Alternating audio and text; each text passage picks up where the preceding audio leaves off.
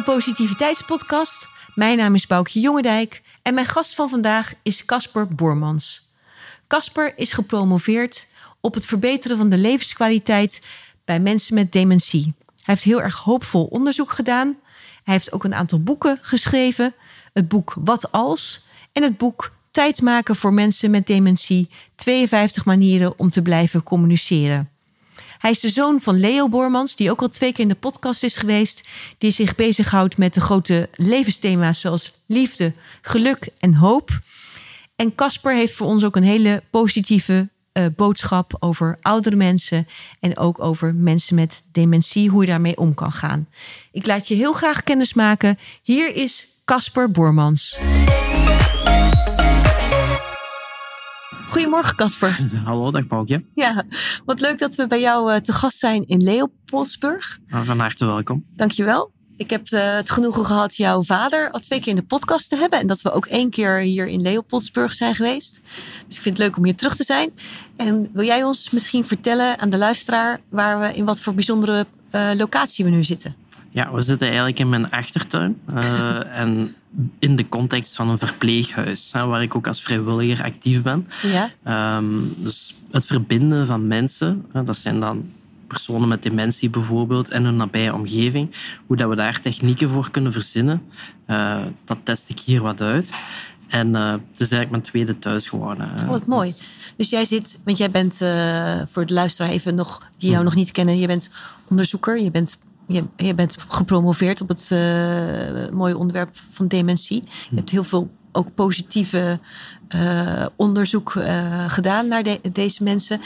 En moet ik me dan zo voorstellen, jij zit de dingen te bedenken. Hoe kan ik de mensen gelukkiger maken? En je gaat hier naar de mensen toe om ook bepaalde dingen die jij hebt. Je hebt ook allerlei boeken al uh, geschreven en spellen uh, uitgedacht. Die ga je hier testen. Ja, klopt. Oh, dus ik denk altijd: wetenschap zou best ten dienste staan van de samenleving. En waarom zou je achter je bureau dingen blijven bedenken die ja. niemand toepast, terwijl er zo'n grote nood is aan uh, technieken?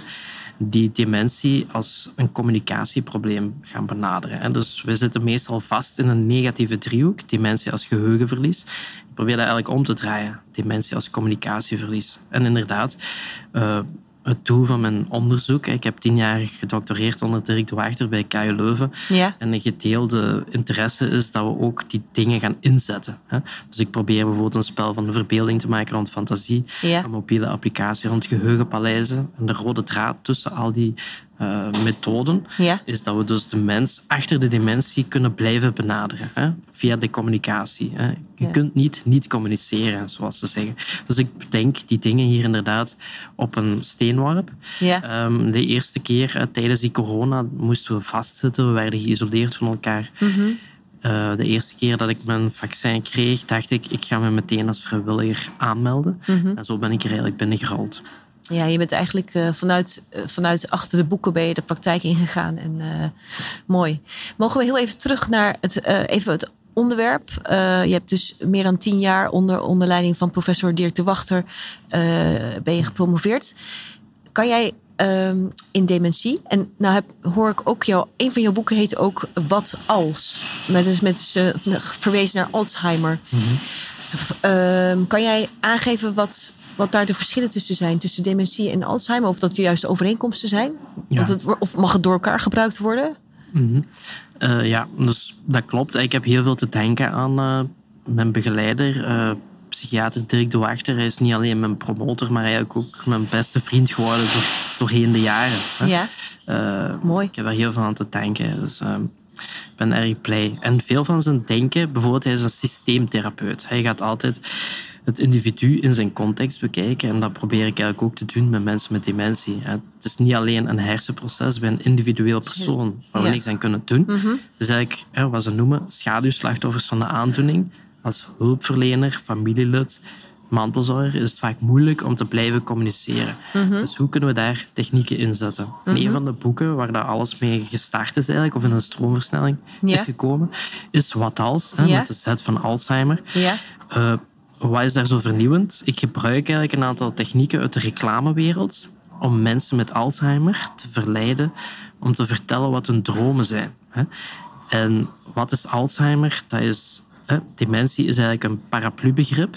Oké. Dus er zijn 50 soorten of zo van dementie. En de meest voorkomende is Alzheimer. Oh. En wat we daar vooral van weten, als je gewoon aan de man op de straat vraagt wat is Alzheimer, die zal altijd zeggen dat is geheugenverlies. Ja.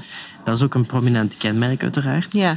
Maar ik denk dus dat we dat kunnen omdraaien. Dat we niet alleen naar de verbindingen tussen hersencellen moeten kijken, maar dat we ook de verbindingen tussen mensen. mensen moeten bekijken. Mooi. Ja, dat vind ik heel mooi. Dat is ook een, eh, ja, een hele nieuwe blik. Even om eh, het een beetje in eh, een, een context te zetten. Kan jij globaal een beetje aangeven hoeveel mensen er te maken hebben met dementie?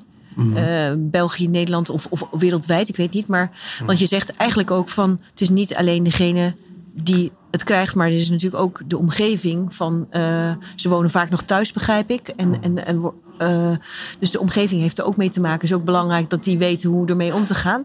Maar wat, weet jij iets van getallen daarover? Ja, ehm, dus globaal genomen hè, zeggen ze 55 miljoen mensen wereldwijd Wow. hebben er rechtstreeks mee te maken. Hè, dus als patiënt, hè, als Ja. een persoon met dementie. Ehm, wat ze dan vaak ook in de media meegeven is, ja, maar die cijfers zullen over 20 jaar verdubbelen en zelfs verdrievoudigen hè, door de vergrijzing. Dat is iets wat we moeilijk kunnen tegengaan, zouden ze kunnen zeggen. Dan denk ik altijd, als je toch wilt dramatiseren, hè, wat ze vaak doen, is die cijfers voorstellen als een grijze tsunami die op ons afkomt. hè. Maar die tsunami is eigenlijk nog drie keer zo hoog als je de impact op de omgeving meetelt. Want voor elke persoon heb je ook een netwerk dat daar onderbelast is. Hè. Eh, die mensen vergeten we vaak, zetten we in de schaduw. Dat, is- dat noemen ze verborgen slachtoffers. Ik zou eigenlijk van die verborgen slachtoffers verborgen hulpbronnen maken. Mijn stelling is dat in afwachting van de wonderpil is de medemens het beste medicijn. Hè. Ja, dus mooi. hoe dat je omgaat met de ander, je kunt levenskwaliteit vergroten door de dingen die we doen en die we zeggen. Mhm. Eh, zelfs in stilte aanwezig zijn bij de ander. Ehm, dus oké, dat is globaal. Ja. Bijvoorbeeld in Nederland is het, gaat het richting de 300.000. En daar Ja. ook dezelfde voorspelling. Het zal verdubbelen binnen een kwestie van jaren. Ehm, ja, en dan heb je twee soorten stromingen van onderzoekers. Die zullen zeggen, hè, er komt ooit een geneesmiddel. Hè. Ja, ik denk dat dat het meest hoopvolle is. Dus ik wil me daar ook bij aansluiten. En dan heb je de mensen die zeggen, we zullen nooit iets bedenken, want het is veel te ingewikkeld. Hè. Laten we even bij die eerste tak gaan. Hè, die zegt, er komt ooit een oplossing. Ehm, dan zullen we daar zeker nog tien jaar op moeten wachten. Dus in afwachting daarvan denk ik dat het zeer belangrijk is om ook na te denken hoe kunnen we die leefwereld en zeker ook die omgevingspersonen eh, tools aanreiken. Hè. Bijvoorbeeld uit reclametechnieken, consumentengedrag, lichaamstaal. Het zijn allemaal technieken van, waarvan, waarvan we weten dat ze werken. Ja. Maar waar, waarom doen we er dan niks meer mee dan mensen producten aansmeren die ze niet nodig hebben? Ja. Ik denk dat je daar ook zinvolle dingen mee kunt doen. Ja, ja, dat is mooi. Maar eigenlijk is dat, dat onderzoek, in de, eh, dus naast het medicijn waar, waar we op wachten, is dit ook heel hoopvol onderzoek, vind ik dat. Van, eh, Ja, dat Toch? is niet evident natuurlijk. Nee. Maar ehm, ik, ik zal een voorbeeld geven. hè. Ik geef dan rond die thematiek eh, regelmatig lezingen. En de mensen die in de zaal komen, ik vind dat ook vaak moeilijk. Hè, omdat zij met verschillende problemen komen en ik kan dat niet oplossen. Hè. Het meest hoopgevende wat je voor iemand kunt doen in die situatie is dat je laat zien dat er verschillende mogelijkheden zijn. Dus je haalt ze eigenlijk uit een scenario van machteloosheid. Er is geen medicijn. Je draait de boel om en je zegt er is eigenlijk een communicatieprobleem. Ja. En hier zijn 52 manieren om de dialoog te blijven aangaan. ja, want dat is echt eh, ook in je boek gewoon echt. eh, eh, gewoon, je beschrijft gewoon letterlijk van wat mensen kunnen doen. En dat ziet allemaal op Ja. omgangsvormen. En je denkt dan misschien hebben ze daar wel iets aan, want hè, die persoon met dementie ja, die gaat daardoor misschien niet meteen genezen. Nee. Maar die omgevingsmensen die vaak in de zalen zitten. hè. Vorige week nog kwam er een, ja, een grote man op mij af, een soort bouwvakker. Ja. En eh, die was beginnen huilen aan mijn boekentafel achteraf. En hij zei gewoon, ja, ik ben zo blij dat ik uw verhaal hoor, omdat ik lange tijd niet op bezoek ging bij mijn moeder met dementie. En de laatste weken heb ik beslist om me om te draaien. Ik ga maar eh, regelmatig op bezoek. We hebben vorige week nog samen aan de piano gezeten hier in het verpleeghuis zonder iets te zeggen. Maar zelfs in die stilte geeft je een signaal. En die zei, ik ben zo blij dat jij zegt dat ik goed bezig ben. Ik heb dat niet persoonlijk tegen hem gezegd. Ik zeg dat tegen de groep. Ja. Hetzelfde bij, er was een hele familie. En er staat een grootmoeder in het midden. En de dochters staan er rond en de kleindochters daar rond. En die grootmoeder komt met een verhaal. En dat was heel ingewikkeld. Je kon dat moeilijk oplossen. En ik zeg gewoon, kijk, eh, een van uw dochters, hè, die raakt haar hart aan terwijl ze meeluistert en meepraat over de thema's hè, die u omringen. Dat is een lichaamstaal vaak een teken dat dat haar ja, dat dat belangrijk is, nauw aan haar hart ligt. En je zit letterlijk en figuurlijk ook goed omringd door andere mensen. En die oma die kijkt, rond en zegt, ja, dat is eigenlijk wel waar. Ja. En dat is de kracht die ik heb, denk ik, als buitenstaander. hè. Ja. Je geeft iets eh, hoopvol, maar het moet niet naïef zijn. Hè. Je moet niet zeggen, ah, we zullen eens een leuk liedje opzetten en we zullen samen eens een cake bakken. Oké, dat, dat kan. Hè. Maar de basis is eigenlijk dat je ziet dat je door de manier van communicatie een wereld van verschil kunt maken. Ja, je benut eigenlijk ook wat er al is. Want Ja. jij ziet het als buitenstaander dat het er eigenlijk al is. En je, Mhm. de mensen moeten het even herkennen en, en, en, en weten dat het goed is. Ja, zeker. Even iets heel anders. Ik ben gewoon eigenlijk heel erg benieuwd hoe jij zelf eh, al. Want je bent al heel jong aan dit onderwerp eh, verknocht geraakt. Hoe is dat zo gekomen? Eh, jouw interesse voor, voor dit onderwerp? Ja, eh, dus ik heb het geluk dat ik er tien jaar jonger uitzie dan ik ben. Hè. Ja, maar, maar dan toch ben je toch al heel lang bezig hiermee. Ja. Eh, ik denk de fascinatie voor mijn oudere medemens. Heb ik te denken aan de goede banden met mijn eigen grootouders. Oh, mooi. Ja. Ehm, en tegelijkertijd ook vanuit mijn speelse jeugd, zal ik zeggen. Mhm. Ik woonde letterlijk tegenover een verpleeghuis. En ik deed Oh. eigenlijk niks liever dan mij samen met mijn vrienden verstoppen tussen de struiken om mijn blaaspijp Dus je ouderlijk huis was ook tegenover een... eh, Net zoals nu. Klopt, dat Wat is hier niet zo ver vandaan. Wat leuk, ja. En vanuit die struiken schoten we dus met blaaspijp op oudere mensen, omdat dat ideale doelen te zijn. Die bewegen zich traag vooruit en die kunnen je toch nooit vangen. Oh, oh. Maar misschien is het tijd om uit die struiken te kruipen en te kijken wat ik voor die mensen kan terugdoen. En Oh, daar mooi. ben ik nu elke dag mee bezig. dat is mooi. Geweldig. En eh, nou, dan gaf je ons net aan dat jij eh, enorm bent geïnspireerd door eh, professor eh, De Wachter. Absoluut. Maar je hebt natuurlijk ook een hele leuke bekende vader. Mhm. Die eh, van alles doet met hele eh, mooie, eh, grote thema's, positieve onderwerpen. Hoe eh, heeft, heeft hij jou ook ergens mee geraakt in je werk? Want ik herken ook wel, ik, ik heb nu dingen van jullie allebei gelezen. En ik zie eenzelfde soort eh, ja, blik. Jullie zijn ook heel erg van de praktijk. Jullie hebben ook allebei, kan je best wel ingewikkelde dingen tot iets nou, iets kleins brengen, dat het ook voor mensen, dus voor publiek, eh, begrijpelijk is en dat je het kan toepassen. Maar ik ben heel benieuwd eh, hoe jouw vader jou heeft geïnspireerd. Eh, ja, je geeft zelf al een aantal terechte verbanden aan. Hè? Eh, soms vragen mensen ook, vind je dat niet vervelend dat je vaak aan je vader wordt herinnerd? Dan denk ik, ja, nee. Hè? Want voor hetzelfde geld had hij, hij schrijft boeken over liefde, hoop en geluk. Ja. Dat zijn thema's waar ik mee ook wil geassocieerd worden. Hè? Voor hetzelfde geld schreef hij boeken over, ik zeg maar iets, haat, boosheid. Oorlog. Eh, aftroggelen of zoiets. Ja. Meestal Daar, in eh, aftroggelen, Daar ben ik, niks mee. Dus eh, ik ben blij dat we die passie delen. Ja. Hè, dat we de wetenschap tot bij de mensen brengen. Ja. Die er iets aan hebben. Dat we een positieve invalshoek hebben. Dat het praktisch is. Ehm, ja, en het is ook fijn. eh, we zijn elkaars klankbord, denk ik ook. Hè. Ehm, als we ergens een idee hebben, toetsen we dat meestal bij elkaar af. En eh, net zoals bij de wachter is dat heel belangrijk. Hè? Als je een individu bent met gekke ideeën, ja, dan verschilt je niet veel van de clown in de straat die zijn ballonnen opblaast. Hè? Ik denk, de dingen die je doet, moeten ook onderbouwd zijn. Hè? Dus dat is ook eh, Ja. een cruciaal eh, gegeven dat we delen. Ehm, tegelijkertijd, waarom zou je je onderzoek zitten publiceren in een journal dat niemand leest? Ja. Om alleen maar meer subsidies te krijgen, zodat je kunt blijven doen waar je bezig bent. Hè, Ik weet het, hè, doordat je dat zegt, in sommige milieus eh, schopt je dan tegen de schenen. Ik denk, oké, als mensen daar gelukkig van worden, moeten ze dat vooral blijven doen. Ja. Maar dat is niet wat mij drijft. Hè. Soms vragen ze eh, op evenementen of zo, en dan moet je je, je, je betiteling onder je naam zetten. En dan vroegen ze van, ja, wat, wat moeten we daaronder zetten? Ik was zo, of laatst op een bijeenkomst, een soort eh, congres van Alzheimer Nederland. En daar dacht ik, ja, een leuke term is een gewetenschapper. Ja, dus wetenschap inzetten voor het goede. En wat Ja. is dat dan? Hè, ja, bijvoorbeeld, ik kan, de luisteraars zal misschien denken, ja, maar reclametechnieken inzetten bij mensen met dementie, hoe doe je dat dan? Ik zou een concreet voorbeeld geven. Ja, dat is wel leuk. Dus doordat je zelf ja knikt wanneer je de vraag stelt, is de kans groter dat iemand instapt in je verzoek. Oké. Dat is iets wat ze noemen de ja-kamer of de ja-ketting. Dan passen ze heel veel toe in een reclameboodschap op ons zonder dat we het weten. En Je kunt je niet bewust zijn van je onbewuste beïnvloeding.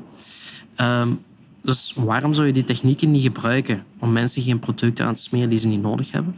Maar bijvoorbeeld wel in de context van dementie, om iemand te verleiden om een wandeling te maken of voldoende water te drinken, omdat we weten uit onderzoek dat dat goed is voor hem. Dus het is altijd grappig dat als je met die technieken komt en je ontmaskert ze en je wilt ze inzetten voor het goede, dat ik me altijd moet verantwoorden. Terwijl die reclamemakers die ons elke dag bestoken, dat vinden we perfect normaal. Ja, ja. Dat, daar zou ik vraagtekens Ja, ik vind het juist wel gaaf om eh, juist kruisbestuiving van verschillende takken juist toe te passen in dingen waar je het niet verwacht. Dat Hmm. is juist, dat is, dat is een beetje omdenken, maar dat, dat geeft ook juist weer nieuwe dingen. Ja, En het leuke is denk ik ook dat jij ook aan de lijf hebt ondervonden dat als je iets bedenkt, dat je hier gewoon naar de mensen gaat en kijkt of het werkt. ja. Dus eh, ook heel grappig dat de volgorde, eh, bijvoorbeeld, dan zeggen ze proficiat dat je een boek hebt gemaakt. Ja. Dan zeg ik altijd, ja, maar de woorden die daarin staan, die kennen we al. Ja. Het enige wat ik gedaan heb, is dat in een andere volgorde gezet. dus ja. dat is mooi. is zo, hè? Ja. Dus waarom zou je de volgorde van dingen niet veranderen? hè? Eh, en toepassen in de praktijk, zoals Ja. je terecht aangeeft. Nou had je gezegd van ehm, eh, bij dementie is het vooral ook eh, communicatieverlies. Mhm. Ik kan me ook herinneren dat je volgens mij ergens had geschreven dat het ook een, een, een toekomstverlies is. Vaak voor mensen. Ja. En daar bedoel je mee eigenlijk dat ze geen perspectief hebben? eh, Weinig perspectief? Of dat, Ja. ja, hoe, hoe, zie- hoe kijk je daar tegenaan? Dus het viel me op dat in contacten met oudere mensen, en zeker met mensen met dementie, wat gaan we doen? Eh, Ik zal misschien een voorheb Mhm. Ja? tevoorschijn tonen. Het is wel leuk om even te zeggen, want op jouw boek staat ook een zandloper. hè? Ja, klopt. In je dus boek Tijd maken voor mensen met dementie. de kern of de definitie van een zandloper is eigenlijk ook dat je hem omdraait. Hè? Mhm. Ja, Want anders heb je gewoon een bokaal met zand in. ja zitten we naar te kijken, gebeurt niks. Je Nee. moet eigenlijk de zandloper ondersteboven zetten. Mhm. Wat doen we vooral bij mensen met dementie en ouderen in het algemeen? We gaan kijken naar hoe dat vroeger was. En we gaan alleen vragen naar, vragen stellen naar voorbije en verleden tijd. En dat is een activiteit die we goed kennen, Ja. Mhm. reminisceren. Daar is op zich niks mis mee. hè, Want je kunt op die manier die aangename gevoelens vroeger overbrengen naar het hier en nu. Oh, dus bedoel je daarmee bijvoorbeeld eh, een, een, een fijne herinnering oproepen bij, bij de ander? Of, nou, zelfs daar heb je ook in de vraagstelling mogelijkheden. En dus als je vraagt aan iemand met dementie op welke datum zit je getrouwd, ja, dat is Ja, dat is ingewikkeld, moeilijk, dat is ja. Mhm. informatief. En zelfs als je het juist weet, heb je gewoon een getal. Dat is geen emotionele waarde. dat is geen verhaal. Nee. Dus door een gevoelsvraag in plaats van een kennisvraag. Mhm. Een vraag bijvoorbeeld, hoe was het op je trouwfeest? Hoe voelde je je daar? is de kans groter dat je een Antwoord herinnering krijgt. krijgt. En ook Ja. Mhm. een leuk gesprek. Ehm, dus oké, daar zit een bepaalde waarde in hè, om die verleden tijd terug boven te halen. Maar tegelijkertijd, als we eenzijdig enkel en alleen op een vat vol herinneringen Ja, het verleden. focussen, Ja. Mhm. vergeten we om die mensen ook iets te geven om naar uit te kijken. Mhm. Dus dementie is meer dan geheugenverlies. Er is ook toekomstverlies. Geven we Ja. hen nog iets om naar uit te kijken, omdat we weten dat dat hen ook in beweging gaat zetten. Eh 80% van de westerse wereld staat 's morgens op omdat ze naar het toilet moeten. ja. Maar dat kan toch niet de hoofdreden zijn? Hè? Als je voor jezelf nee. nadenkt, welk idee heeft er vandaag voor gezorgd dat je zit opgestaan? ja. Dat, ligt bijna. Ja, nee, ja, precies. dat ligt bijna altijd in de toekomst. Ja. Dus als dat zo belangrijk is, waarom zouden we dan alleen over het verleden praten? En de toekomst, dat hoeft geen 20 jaren plan te zijn. En dat start eigenlijk al vandaag. Ja, want kan je eens aangeven, dat kan gewoon iets heel kleins toch ook zijn? Eh, Ja, eh, gewoon een klein perspectief. Maar is dat bijvoorbeeld ook als je net op bezoek bent geweest, dat je zegt van, eh, ik kom over drie dagen, ja, of is Ja. dat te ingewikkeld? Ja. Nee, dat is een heel mooi voorbeeld. Dat je eh slotzin, dat je niet zegt ik ga naar huis, maar bijvoorbeeld wel tot volgende zondag. Hè? Oh ja. Je eindigt met een cliffhanger. Waarom zouden ze dat in al die soaps en series zitten doen? Ja. Als we weten dat dat werkt, hè, gebruik die techniek om Ja, afscheid ja, te ja. nemen. Ja, ja. En ook eh, bijvoorbeeld, hè, ik ging recent eh, logeren in een sorryboerderij in Nederland. Mhm. En daar hebben ze ervoor gekozen om de brievenbus doelbewust 50 meter buitenshuis in de tuin te organiseren. Eh, zodat die mensen elke dag een reden hebben om op te staan. Oh ja, een wandelingetje. even Ja, Ja. Je zou even goed kunnen omdraaien en zeggen, ja, we gaan het valrisico beperken bij mensen. We steken de post onder de deur door. Kunt je doen, maar dan is er geen beweegreden. Hè. Ja. Dus toekomst binnenbrengen is heel cruciaal. Denk ook terug aan corona. Hoe dat alle Olympische atleten, die keken zo uit naar de Olympische Spelen. Ineens wordt die afgelast. Die mensen zijn allemaal eh, depressief geworden. Ja. Dus je ziet ook dat dat heel basaal is. Dat dat niet op latere leeftijd pas opduikt. Nee. Dat is iets dat ons allemaal bindt. hè. Ja. Wij willen gezonde mensen hebben toekomstperspectief. Dat is ook de- in de definitie van depressie zit ook doelloosheid. hè. Mensen die niet weten waar ze naartoe aan het gaan zijn, dat is geen fijn gevoel. Dus waarom zouden we dat ook niet kunnen binnenbrengen op een of andere manier? Ja, dus dat is ook een, dus naast communicatie is dat ook dus een heel belangrijk gegeven eh, om, Ja, om, om rekening mee te houden. Voor als waarom spreek je alleen in de verleden tijd? Je kunt ook, Ja. hè, hadden we maar vervangen door zullen we eens. ja. En de toekomst eh, binnenbrengen kan ook via. Het is heel grappig eigenlijk dat we naar mensen toe gaan en we gaan foto's van vroeger hè, voorschotelen om te zeggen: Weet je nog hoe het was? En dat is op zich prima. Hè. Tegelijkertijd, mensen met minder herinneringen hebben ook minder toekomstbeelden. Oh, is dat zo? Ja. Hè? Dus waarom zouden we ook geen beelden van leuke dingen in het verschiet tonen? En daar denk ik dat kinderen bijvoorbeeld, hè, als je gewoon kinderen binnenbrengt, of dat dan nu een klas is of de eigen kleinkinderen, dat brengt automatisch al positiviteit en toekomstperspectief binnen, omdat oudere mensen zien er gaat iets doorleven na mijn eigen eindigheid. Dat hoeft niet droefmakend te zijn, maar juist inspirerend en Ja. hoopvol. Ja, en ik vind ook wat jij vertelt. ehm, jij bent natuurlijk helemaal deskundig op dit gebied van dementie. Maar ik denk dat al dit soort dingen ook gewoon überhaupt voor een mens en een ouder mens van heel erg van belang zijn. Ja. Dus je, dat je het, ook die communicatie, dat is niet de communicatie alleen maar met iemand met dementie, maar dat is ook een communicatie met een collega of met een kind of met je, je ouders. Of, eh, ik denk dat het voor iedereen wel belangrijk is. Want dat intrigeerde mij ook van jouw boek heet met name tijd maken voor mensen met dementie. En dan denk ik, is dan misschien wel het belangrijkste dat je tijd maakt? Ja. Ja? Want hoe zie je, hoe zie je dat? Van, Ehm, ja, dat het doet me denken aan een recente vraag die een, een journalist me stelde over een robotkat. Dus ze zeiden, ja, we hebben hier een verpleeghuis en eh, ze hebben daar een uitvinding en dat zijn eh, gerobotiseerde katten. En mensen met dementie denken dan dat dat een echte kat is en die worden daar gelukkig van. Wat vind je daarvan? oh, Dan ja. ben ik beginnen nadenken, wat is eigenlijk het verschil tussen communiceren met een robot en communiceren met een mens? hè? Ik denk iets cruciaal dat je niet kunt nabootsen met een robot. Hè? Een robot kan geen tijd maken. Een robot Oh ja, is die is een er gewoon altijd. materiaal. Ja, Een hoop materiaal die altijd aanwezig ja, ja, is. Maar een mens die op bezoek komt, die offert een deel van zijn tijd op. Want je had evengoed ergens anders in het universum kunnen zijn. Ja, dat doe je nu ook voor mij. Ja, ik voor jou. Of, Ja, of ook in mijn richting. Hè. En dat is op zich al een heel belangrijk signaal. hè. Ik, ik betrapte me daar zelf ook op. Hè. Eh, een maand geleden heb ik dan een grote tentoonstelling in Nederland georganiseerd. Ik had het nogal druk. Ja. En ik had niet veel tijd om bij mijn eigen grootmoeder veel tijd te spenderen. En vroeger ging ik daar nogthans geregeld een spelletje kaart spelen. Nu, als ik daar aan het kaarten was, dacht ik van, dat is eigenlijk verloren tijd. Want eh, die kaarten zitten gewoon in een bepaalde volgorde. Je legt die neer en je zegt, ik heb gewonnen. Maar hoe belachelijk is dat? Ja. Het is gewoon verhaal dat je tegen Ja. jezelf... Eh, dus kaarten, nee, daar heb ik geen tijd in. Maar doordat je juist de niet noodzakelijke dingen gaat schrappen...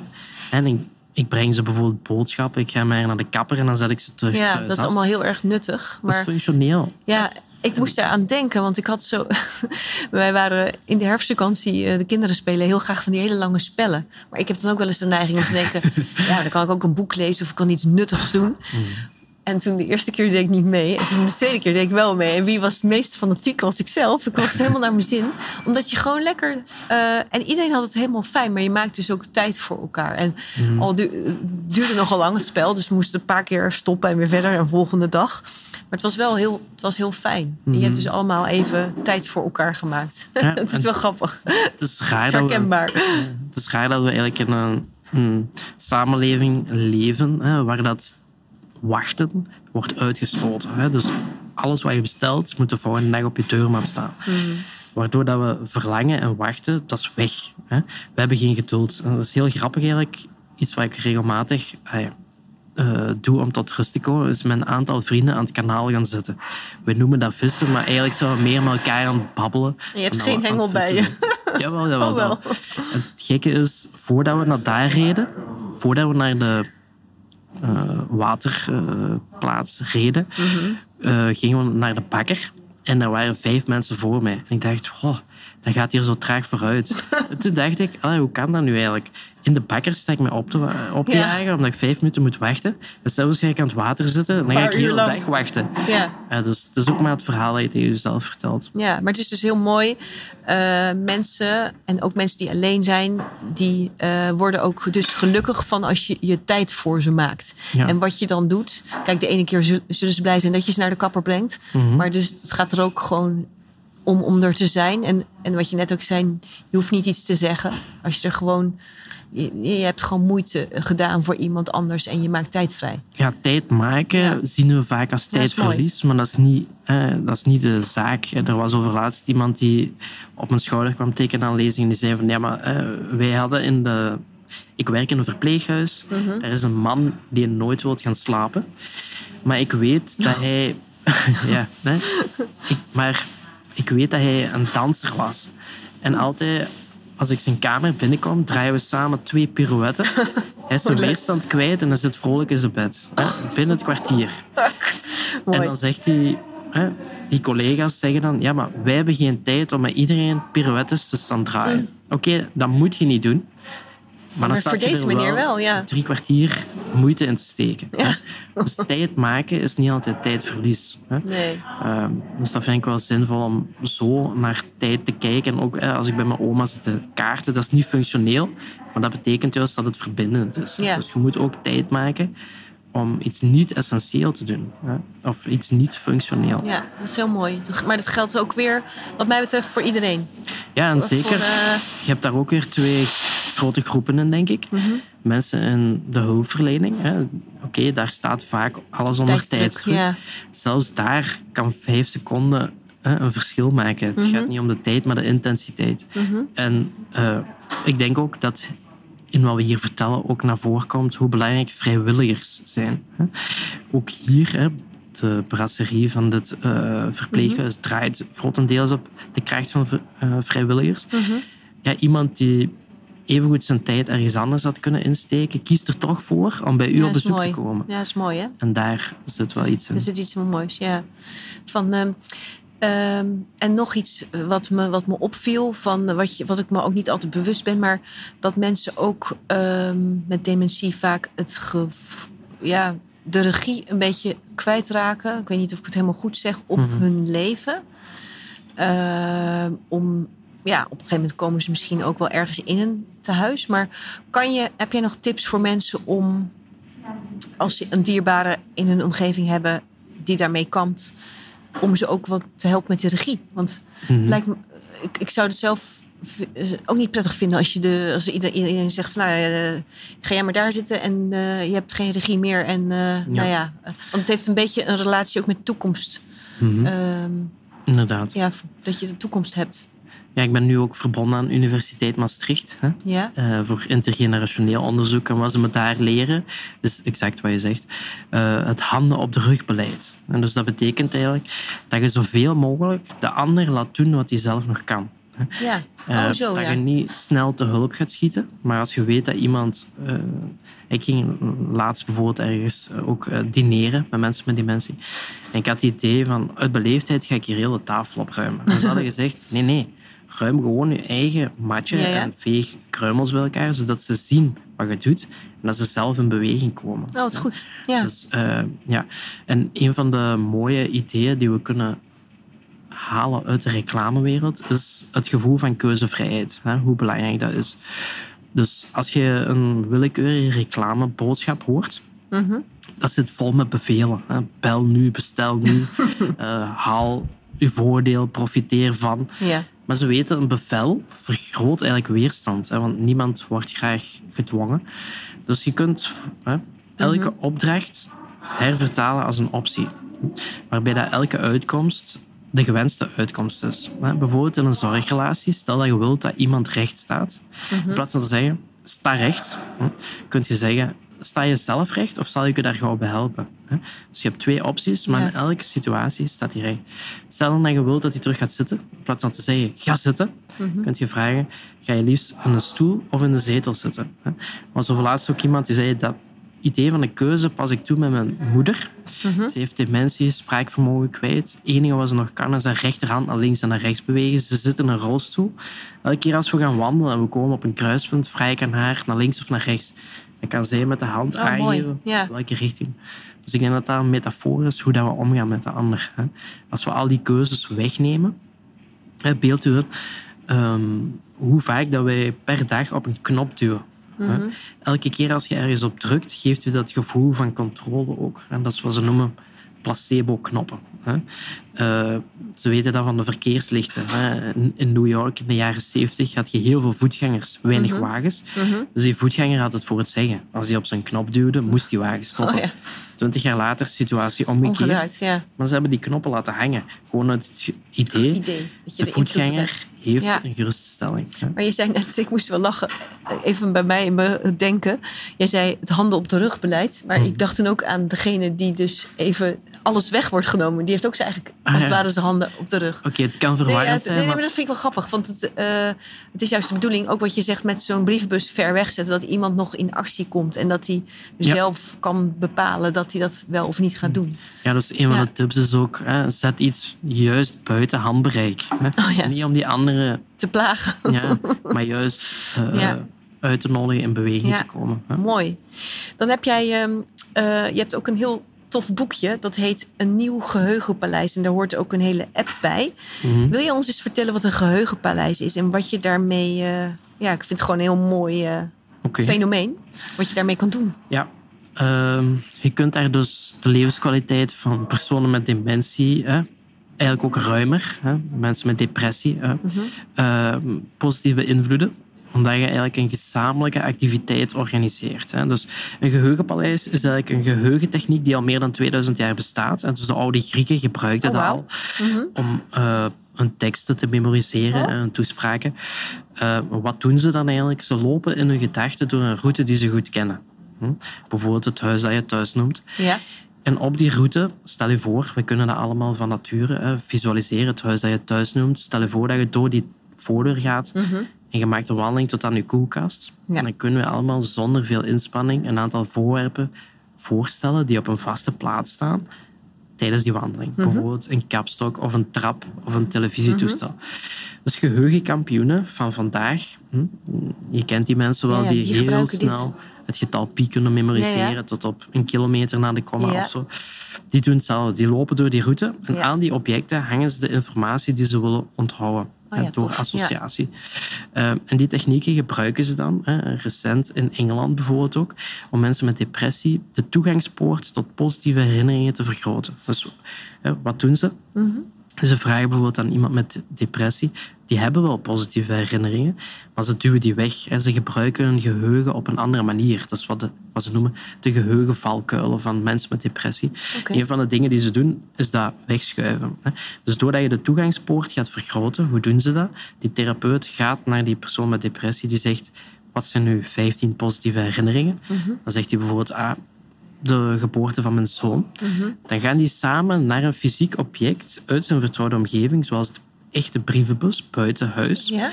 En dan zegt hij, beeld u in dat bijvoorbeeld, dat is een echt voorbeeld dat ze in die therapie gebruikten, mhm.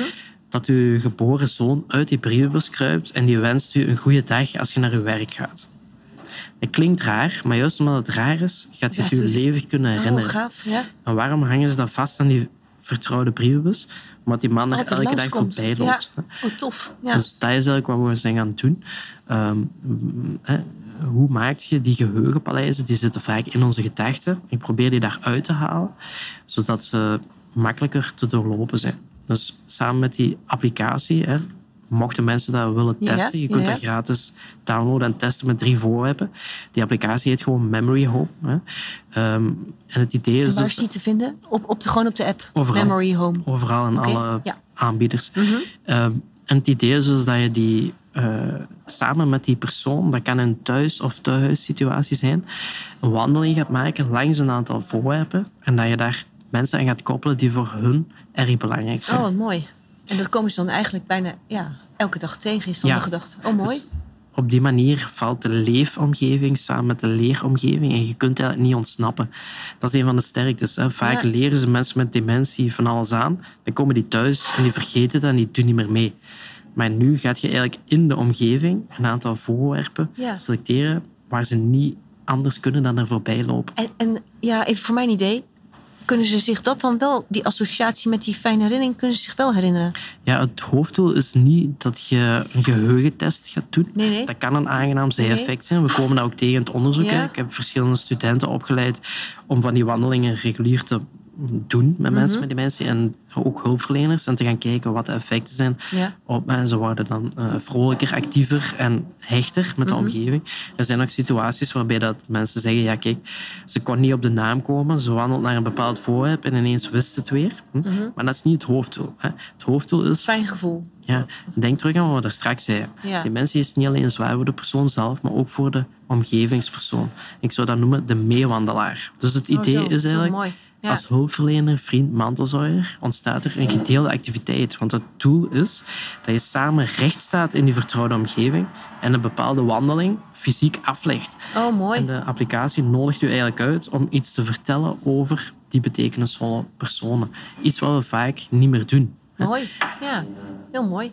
Maar het is ook echt een. Ik wist niet dat het echt een activiteit was. Ja. Want voor degene die het getal pi leert, is het een soort denkding. Maar dit is echt, je gaat ook echt aan. Je gaat er echt op uit. Dus ik denk dat daar het vernieuwende ligt. Hè. Ja. 2000 jaar is een geheugenpaleis eigenlijk een techniek geweest voor individuele reproductie van informatie die tijdelijk was. Ja, in je Nu draaien we het om. Het is voor het eerst een gezamenlijke activiteit waarbij het doel is om een ervaring te delen.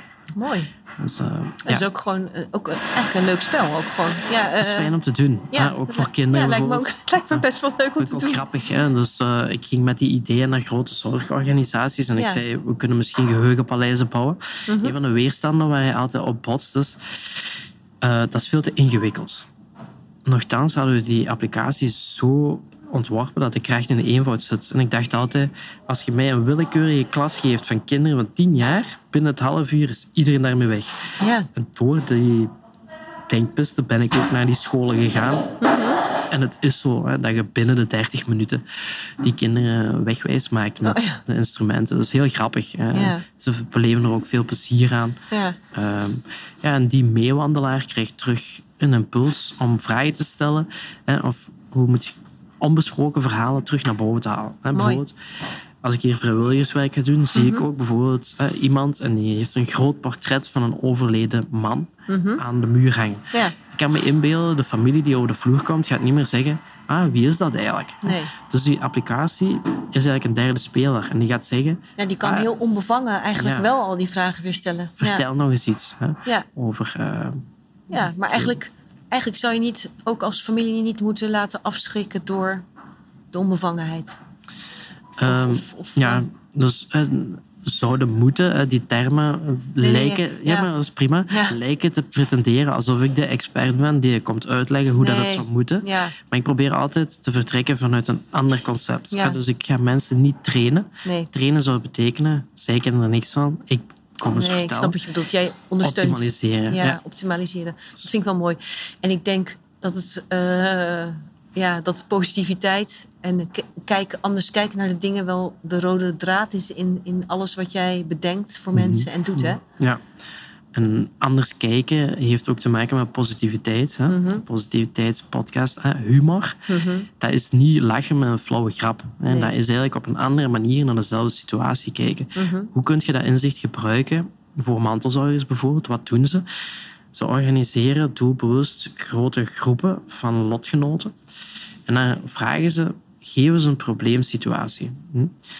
Eh, en iemand zegt bijvoorbeeld, ja, mijn vader gaat altijd lopen. Dan vragen ze aan de groep, wat is daar positief aan? En dan zeggen ze, hm, hij is nog in staat om zelfstandig ja. een wandeling te maken, bijvoorbeeld. Dus beeld je in dat je in die tunnel zit en je zit altijd druk bezig, dan heb je eigenlijk niet meer de ogen van de ander. En je gaat je ook isoleren. Daarom is zelfzorg voor mantelzorgers, hulpverleners ook heel belangrijk.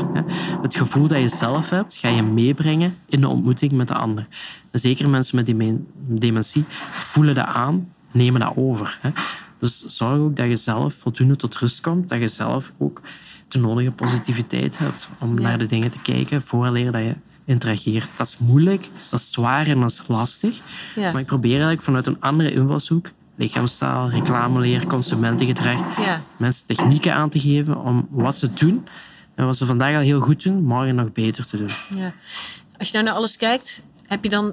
Uh, kijk, want je, je hebt je boek, in je boek al staan al 52 dingen. Is er één ding wat er voor jou uitspringt, wat, wat je zou zeggen van nou, dit is voor mij het belangrijkste?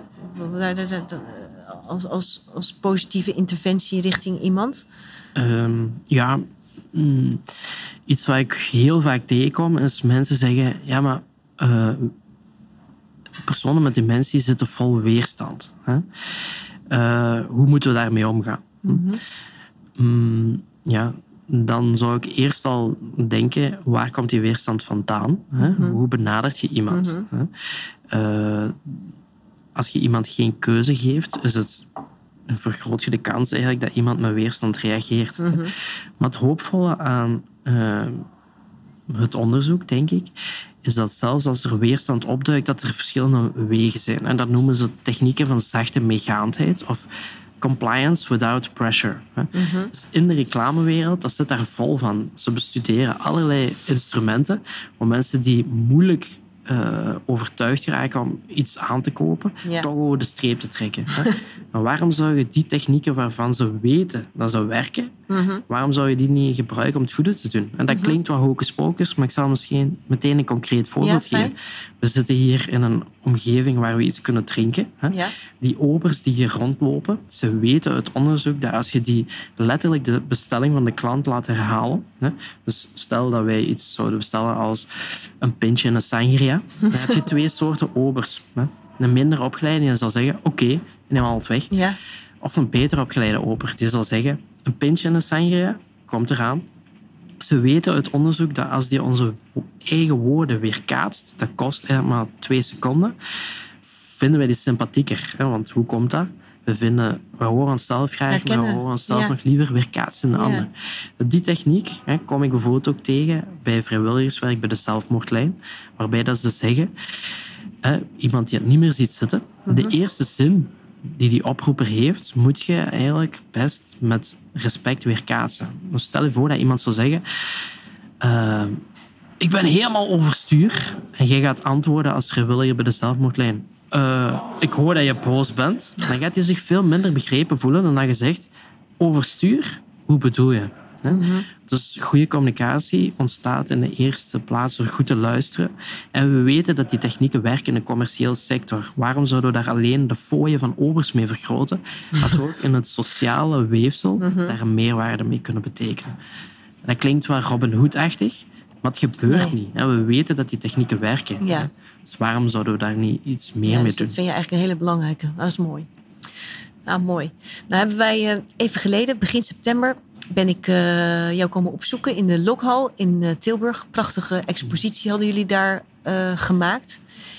Um, als ik het goed zeg, heb jij ongeveer 800 kindertekeningen bestudeerd. Hmm. Het zijn tekeningen van kinderen die ze hebben gemaakt in de periode dat de corona er hmm. was. De coronaperiode. Ja, de helft wel, de helft niet. Ja, de helft wel. Dat is nog het interessante daarvan. Um, ik uh, was heel benieuwd van, kan je, wil jij iets vertellen over die expositie? Want jij geeft eigenlijk in je verhaal ook al aan dat kinderen best wel onbevangen zijn, dat je veel van kinderen kan leren. Maar wat kunnen we uit die kindertekeningen halen? Waarom, waarom heb je daar onderzoek naar gedaan? Mm -hmm. Beetje veel vragen tegelijk misschien. Uh, nee, dat is interessant. uh, ik denk eh, eerst, waarom hebben we een tentoonstelling georganiseerd? Omdat we iets hebben ontdekt dat we graag willen delen met de maatschappij. Hè? Ja. Dus ik zie ik ben aan kinderen gaan vragen om oudere mensen te tekenen. Hè. Dus ik ben een klas binnengegaan, ik heb hun stiften en papier gegeven en dan volgens een gestandardiseerd script uiteraard, hè, zeg je, teken een bejaarde persoon, hè, een oudere persoon die iets aan het doen is. Waarom moet je daar bejaarde bij zeggen? Anders teken ze een broertje van 20, dat is ook een oudere persoon. Hè. Oh, ja. Dus je moet heel goed nadenken over die verwoording. Je zegt dus, teken een bejaarde, een oudere Mhm. persoon die iets aan het doen is. Tweede opdracht, die, hè, dezelfde opdracht eigenlijk, maar waarbij dat die persoon duidelijk gezond en gelukkig is. Volgende opdracht, waarbij dat die ongezond en ongelukkig is. En de vierde is, teken uw eigen grootouder. Ja. Dus bij elke tekenopdracht Heel maken anders. ze vier tekeningen. Eh, het idee was, we gaan dus naar een klas, we laten die tekeningen maken van oudere mensen. Dan hebben we een positieve, eh, een educatief traject van 16 weken met positieve interventies. Dus wat gaan we doen? We gaan kinderen opleiden om het spel van de verbeelding te spelen. Oh, met eigen kinderen gingen ook echt naar oudere mensen toe. Dat was het doel. Oh, leuk, ja. Mhm. In eerste instantie met hun eigen grootouders. Bouwen ze een geheugenpaleis, spelen ze het spel van de verbeelding. En er is een korte visualisatie, omdat ze weten, het onderzoek ook, hè, als je kinderen laat inbeelden dat een positieve ontmoeting zal plaatsvinden, vergroot je ook de kans dat er een positieve ontmoeting zal plaatsvinden. Eh, dus die, dat traject van positiviteit, we verwachten ook dat dat terugkwam in de tekening. Bizar genoeg, hè, onverwacht event, een week na onze eerste tekenronde, dook de piek op van COVID. hè, Dus dat was oktober vorig jaar Ja, ja. ehm, tot februari 22. En na die eh, periode hè, van 16 weken, waarin we de positieve contacten zo goed mogelijk hadden laten plaatsvinden, eh, hebben de kinderen tegelijkertijd ook te horen gekregen: je zit de broeihaard van besmetting en je moet afstand houden van oude mensen. Dus waar we verwachten dat er positieve dingen in de tekeningen te zien waren, zoals meer kleurgebruik, meer aantal andere variatie en activiteiten, zagen we eigenlijk het omgekeerde. En werden de Ja, ik heb het ook gezien. Over de hele lijn Ja, bizar. aanzienlijk kleiner. Hele kleine poppetjes. Ja. Ja. En Dus heel we weinig kleur daarvan. ook, hè? Ja, we schrokken daarvan. Ja. Dan ben ik dat idee gaan toetsen met hè, experts aan de KU Leuven, Maastricht University. En de hypothese die we delen is dus dat de afstand in realiteit, de anderhalve meter die kinderen moesten bewaren ten opzichte van oudere medemens, ook zichtbaar is in een tekening. Want doordat je verder weggaat van iets, wordt iets kleiner. En Oh, joh, om ja. die hypothese kracht bij te zetten, hebben we hetzelfde traject gedaan een aantal maanden later in relatief coronavrije eh, periode zonder restricties. En je ziet daar het omgekeerde. Dus dat als je mensen eh, dichter bij elkaar brengt door die positieve interventies, worden de figuren ook groter. Ja, ja. En dat vind ik het hoopvol aan dat onderzoek. Dat het niet alleen is oei, de figuren worden kleiner, maar ook wauw. Ja, want het is, de, de expositie heet van oei naar wauw. Ja. Ja, mooi. Dus we willen de bezoeker ook meenemen. Hè? Ja. En eerst verontrusten en denken, wow, dat, eh, oei, dat wordt hier allemaal klein. Ja. En dan draait je het om. Hè. Maak je in de veranderbaarheid van het mentale landschap van kinderen zit ook iets hoopvol. Hè. Daar zit een kracht voor opvoeding, onderwijs, de ontmoetingen die we aangaan.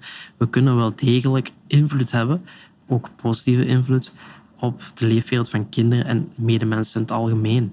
ja, heel mooi. Dus ja. het beeld dat ik eigenlijk voor me zie is een kind als een seismograaf.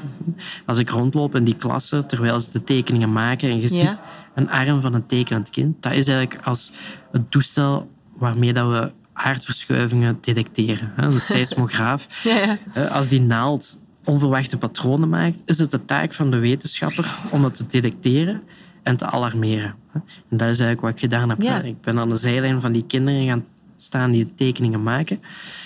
Ik zie dat die figuren aanzienlijk kleiner worden.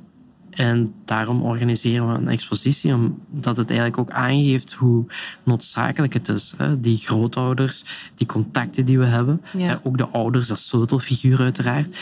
Maar een grootouder is niet alleen iemand die eten maakt voor ons, maar geeft eigenlijk ook de manier van kijken aan kinderen. En we weten uit onderzoek, als je een positieve kijk hebt op oud worden, word je gemiddeld 7,5 jaar ouder. Oh, wauw. Dus ja. waarom zouden we die inzichten niet gebruiken in de basisschool? Om kinderen dan, wanneer ze nog goed boetseerbaar zijn, zal Mhm. ik zeggen, onbeschreven bladen, Ja. eh, hoe kunnen we daar iets positiefs binnenbrengen? Door Ja. positieve interventies. Ja, heel mooi. En je zei net ook toen we hier buiten liepen, eigenlijk jammer dat die school hier niet naast eh, eh, het verzorgingstehuis zit. Hè? Dat ze elkaar nog makkelijker kunnen opzoeken. Ja, het bizarre was, een van de scholen waarmee we werkten voor ons onderzoek, hè, lag, als je dat op Google Maps bekijkt, 190 meter van een omgeving voor mensen met dementie, maar die waren daar nog nooit binnen geweest. Dus gewoon het feit dat we daar binnenkwamen met ons onderzoek is al verbindend. Ehm, en iets gelijkaardig zou ik nu willen ontwikkelen voor heel Vlaanderen en Nederland. Dat je eigenlijk gewoon een heel eenvoudig stappenplan hebt voor een leraar om met de klas naar uh, onbekende ouderen toe te trekken. Dat je de aanloop daarnaar positief kunt laten verlopen door bijvoorbeeld al een aantal contacten met grootouders te installeren. En dat je voor en na die ontmoeting kinderen tekeningen laat maken. En de tekening is geen doel op zich, maar eigenlijk een vertrekpunt voor een gesprek. Uh, de tekening geeft u een inzicht. Er zijn bijvoorbeeld kinderen die bij aanvang hun eigen grootouders niet kunnen tekenen en een wit blad teruggeven. Ik vind dat heel bizar, omdat je dan kunt vragen aan die kinderen: oké, hoe komt dat? Ik heb mijn grootouders nog nooit gezien. Ah, die wonen misschien in het buitenland. Nee, nee, drie straten verder. Oh. En door die interventies, na die 16 weken, kunnen ze wel iets op papier zetten. Dus je, het zijn heel waardevolle dingen. En die onbewust zijn. Met vragenlijsten kom je daar niet. Dan gaat je alleen naar het bewuste niveau kijken. Ja. Uh, een tekening is eigenlijk eerlijker. Er zit minder sociale wenselijkheid op. Je gaat naar het uitdrukkingskanaal van een kind, de verbeelding, ja. die onbewust en ongeremd is. Ja, want jij, zegt ook, jij spreekt ook vaak over de kracht van verwondering. Mm ja, dat klopt. Is dat, dat is niet iets wat alleen bij kinderen is, hè? nee, dat, kun, dat verliezen we gaandeweg. Mm -hmm. Uh, hooguit ben een goochelaar of zo komen dan nog tegen. Dat is ook wel grappig. Dat, ik heb altijd zo een oude koffer bij. Hè, waarmee de goochelaar. waarmee de klas binnenkwam. Ja, en het eerste wat de kinderen tegen me zeiden toen ik de mhm. tekeningen kwam verzamelen was... Zeg je een goochelaar? Dus de verwondering is heel interessant. En ik probeer ook elke les af te ronden met een goocheltruc, dat ze in die verwondering afsluiten.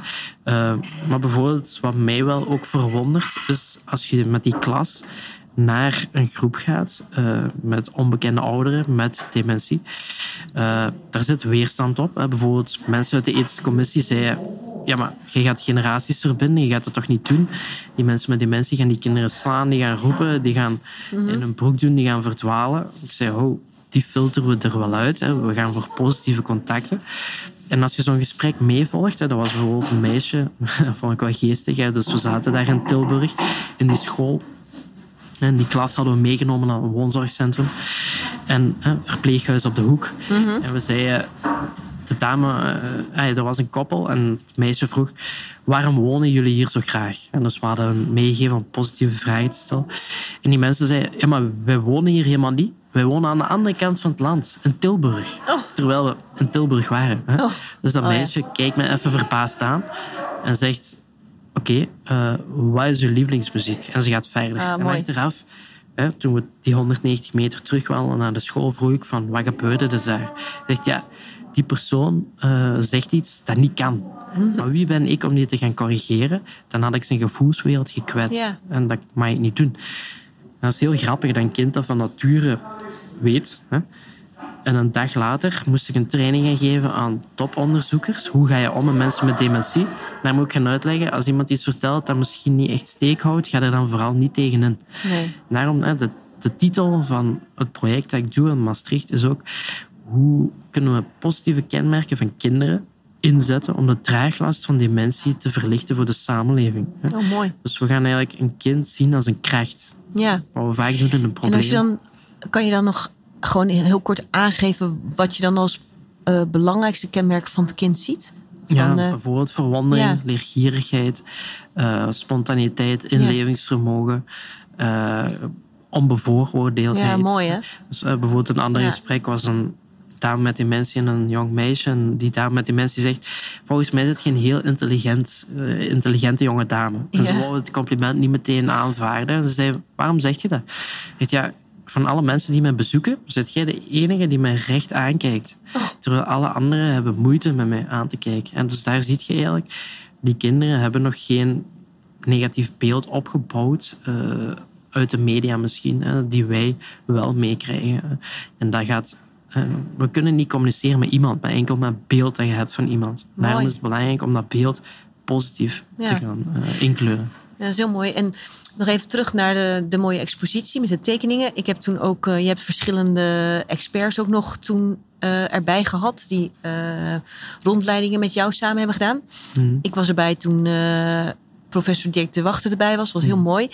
Is dat nog ergens eh, binnenkort te zien? Of kunnen mensen, als ze daarin geïnteresseerd zijn, nog eh, Ja, daarvan op de hoogte komen? dus we hebben een soort sfeerimpressie gemaakt van de wandeling met Dirk de Wachter. Die kan je gewoon op mijn website, dus dat is gewoon mijn naam, hè, casperbormans.be. Oké. Daar kan je die terugvinden.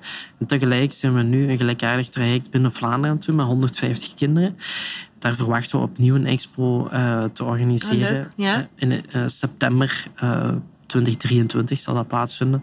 Hoogstwaarschijnlijk in Leuven in een toonaangevende ruimte of hal. Leuk. Ja. De locaties, daar zijn we nog eh, naar bezig. op zoek. Ja, we, we hebben een aantal ideeën. Maar dat het er komt, eh, is wel degelijk het geval. En het is heel leuk, die formule, dat je samen met een expert eigenlijk Ja. door die tekeningen loopt. En in Nederland hebben we dat vooral gedaan met professoren. Dat was leerrijk. Wat ik ook wil meenemen in de volgende editie, is dat we ook met de kinderen als expert Oh, door de expo zouden lopen. ja, ja, ja. Of misschien zelfs met mensen met dementie. Hè. Dat je het ook omdraait. Hè. Practice what you preach, dat vind ik wel belangrijk. Mooi, heel mooi. Ten slotte, eh, Casper, na dit hele mooie verhaal.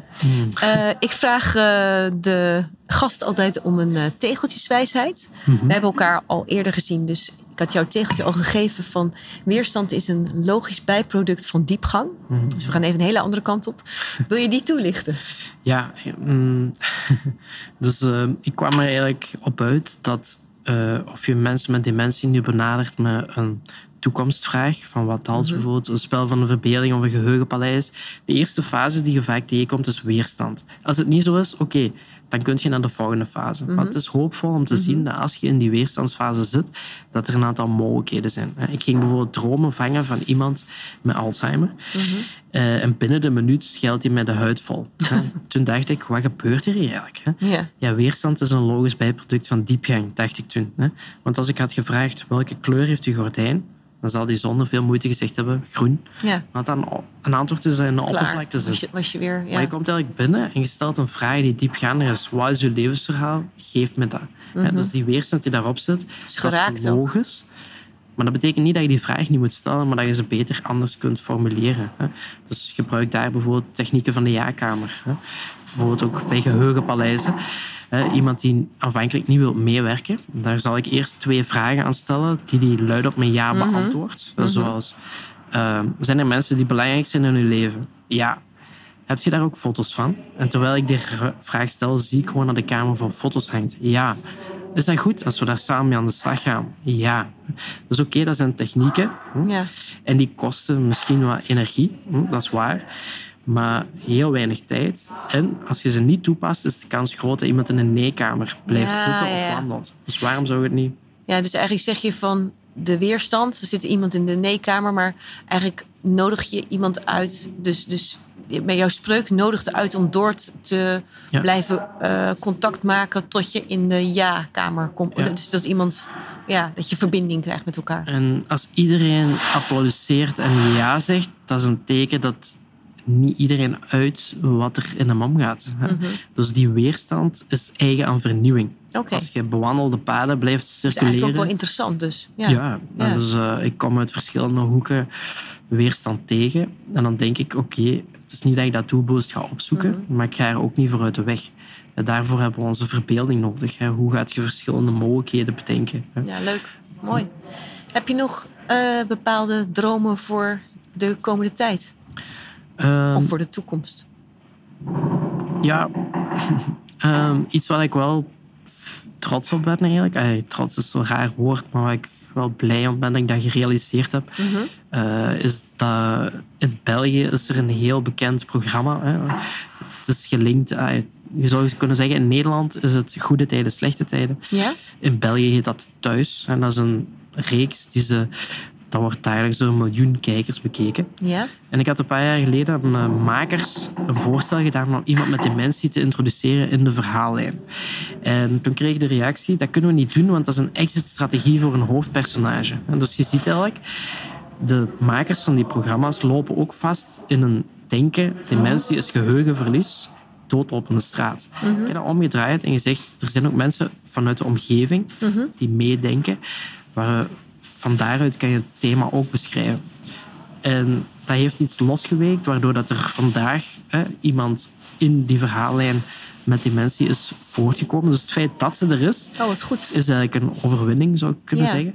En eh, ik kreeg vorige week een mailtje dat ze de ja-kamer en de illusie van de keuze hè, ook in het scenario gaan steken. En dat verschijnt volgend jaar. Eh, dus ik ben gewoon heel blij dat je ook aan de zijlijn op alternatieve manieren, hè, het is onderbouwd, maar het is ook weer het verhaal of de kijk van mensen gaat positief veranderen. Hè. Mooi. Ehm, en voor een groot dat publiek. Dat is ook wel fijn. Ja. Dat het ook gewoon... eh, Uh, dus als je vraagt voor de toekomst, dat is iets waar ik naar uitkijk van die eh, projecten. Ik heb er nog een aantal in de pipeline zitten. Leuk. En uiteraard de expositie rond kindertekeningen, omdat we daar eh, heel veel kunnen betekenen voor de verbinding tussen generaties. Die, eh, ja, daar hebben we nood aan. Mooi. Ja, je doet heel mooi werk. Nou, dat is Nou, fijn. ik wens je heel veel succes nog met alles. Heel erg hartelijk bedankt dat jij eh, je verhaal wilde doen hier. Bedankt voor je En, eh, uitnodiging. Ja, en dankjewel dat we te gast zijn hier. En eh, graag nog eens tot ziens. Ja, Dankjewel, dat is fijn. Dank u. Leuk, dankjewel. Hartelijk bedankt voor het luisteren, beste luisteraar. En Casper, bedankt voor het vertellen van jouw verhaal en het delen van al jouw kennis over ook al het onderzoek wat je hebt gedaan. Ehm, wil je meer over Casper weten, dan kan je naar zijn website gaan, casperboormans.be. Eh, Casper geschreven met een K. Daar kan je onder andere ook eh, informatie vinden over de expositie waarover we het in deze podcast hebben gehad. Over de expositie van de kindertekeningen die eh, Casper heeft bestudeerd. Nou, ik hoop dat je ervan hebt genoten van dit verhaal. Heel graag tot de volgende podcast en een hele fijne dag verder. Tot ziens!